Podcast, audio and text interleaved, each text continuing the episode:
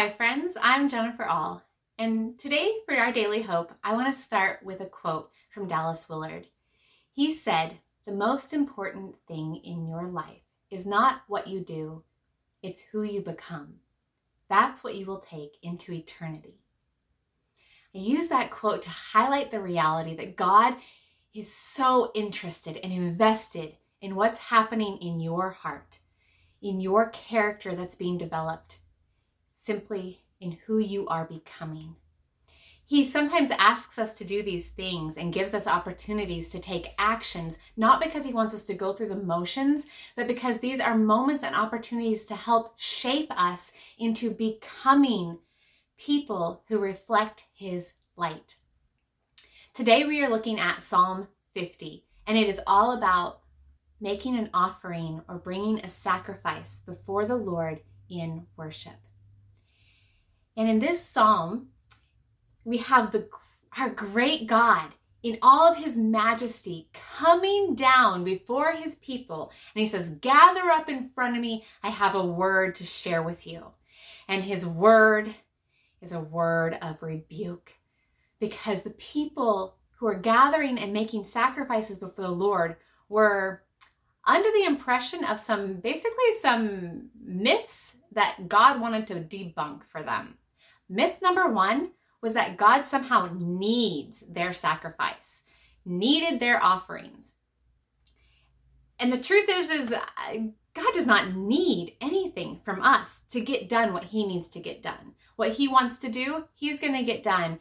It is not on you and I to provide him with money, resources, our gifts and talents and abilities. He is not dependent on us to do what he needs to do nor does he need our resources and our provisions. In fact, all of that is already his. He says in verse 9 through 11, I have no need of a bull from your stalls, nor of goats from your pens. For every animal of the forest is mine, and the cattle on a thousand hills. I know every bird in the mountains, and the creatures of the field are mine everything, all of this is already God's. What you think you have and what you think you have earned, it's already God's. It already belongs to Him. A better way to think about it is that you and I get to be stewards of what is God's. You and I are managers of God's property. How does that perspective shift the way you see your house, your car, your bank account? Myth number two that God wants to bust is that somehow our giving, our offerings entitle us to get what we want from Him. As if we could buy a favor from God, or if we give all this to God, He somehow owes us. I know that in the world today, quite often we use money to flex our power, and that spills over into the church, and sometimes we think we vote with our pocketbooks. But the reality is, is God cannot be bought, and He is in no way indebted to us. Myth number three that God is happy as long as we go through the motions. If we give to God what is His, He is content. That is one of the biggest rebukes in this psalm. He detests when people go through the motions with their actions and then they turn around and dishonor God with their words and their deeds and the way they treat other people. So he rebukes his listeners, the people who are doing these things, and he closes with this stanza. He says, He who sacrifices thank offerings honors me, and he prepares the way so that I may show him the salvation of God. You see, that's the thing about our offerings and our sacrifices that we are willing to give to God in worship. It's not, we don't bow before God and take what we value most and offer it up to Him because it benefits Him. We do this because it benefits us. When we give to God, it opens us up and prepares a way, it prepares our hearts to receive and understand that God may show us his salvation.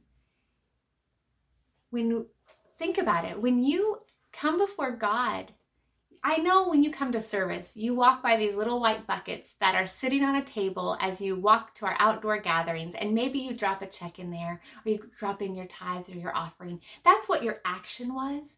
But spiritually, what happened in that moment was you came before the Lord and you bowed down and you put him back on the throne and you acknowledged him with gratitude and honor, declaring that he is the one that is worthy. It was a moment, an opportunity to choose to say, God, I acknowledge you and I practice humility and surrender.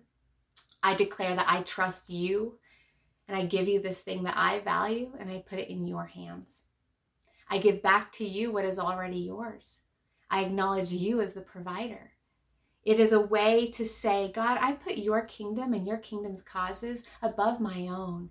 I want to partner with what you're doing. I want to participate in all that you're doing, Lord. All of those things take place. That is why the very act of making an offering to God is something that helps us change and transform it helps us become who we are called to be. It's not just the action, it's it's the heart and the character that is being developed through that action. So I just want to leave you with a couple of thoughts. What have you given to God lately?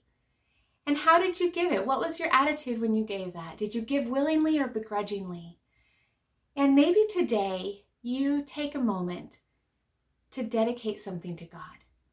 Something of your time, your talents, what you have been given, maybe you offer it back to Him. Do that and see how that tangible act touches your heart today. Bless you, my friends.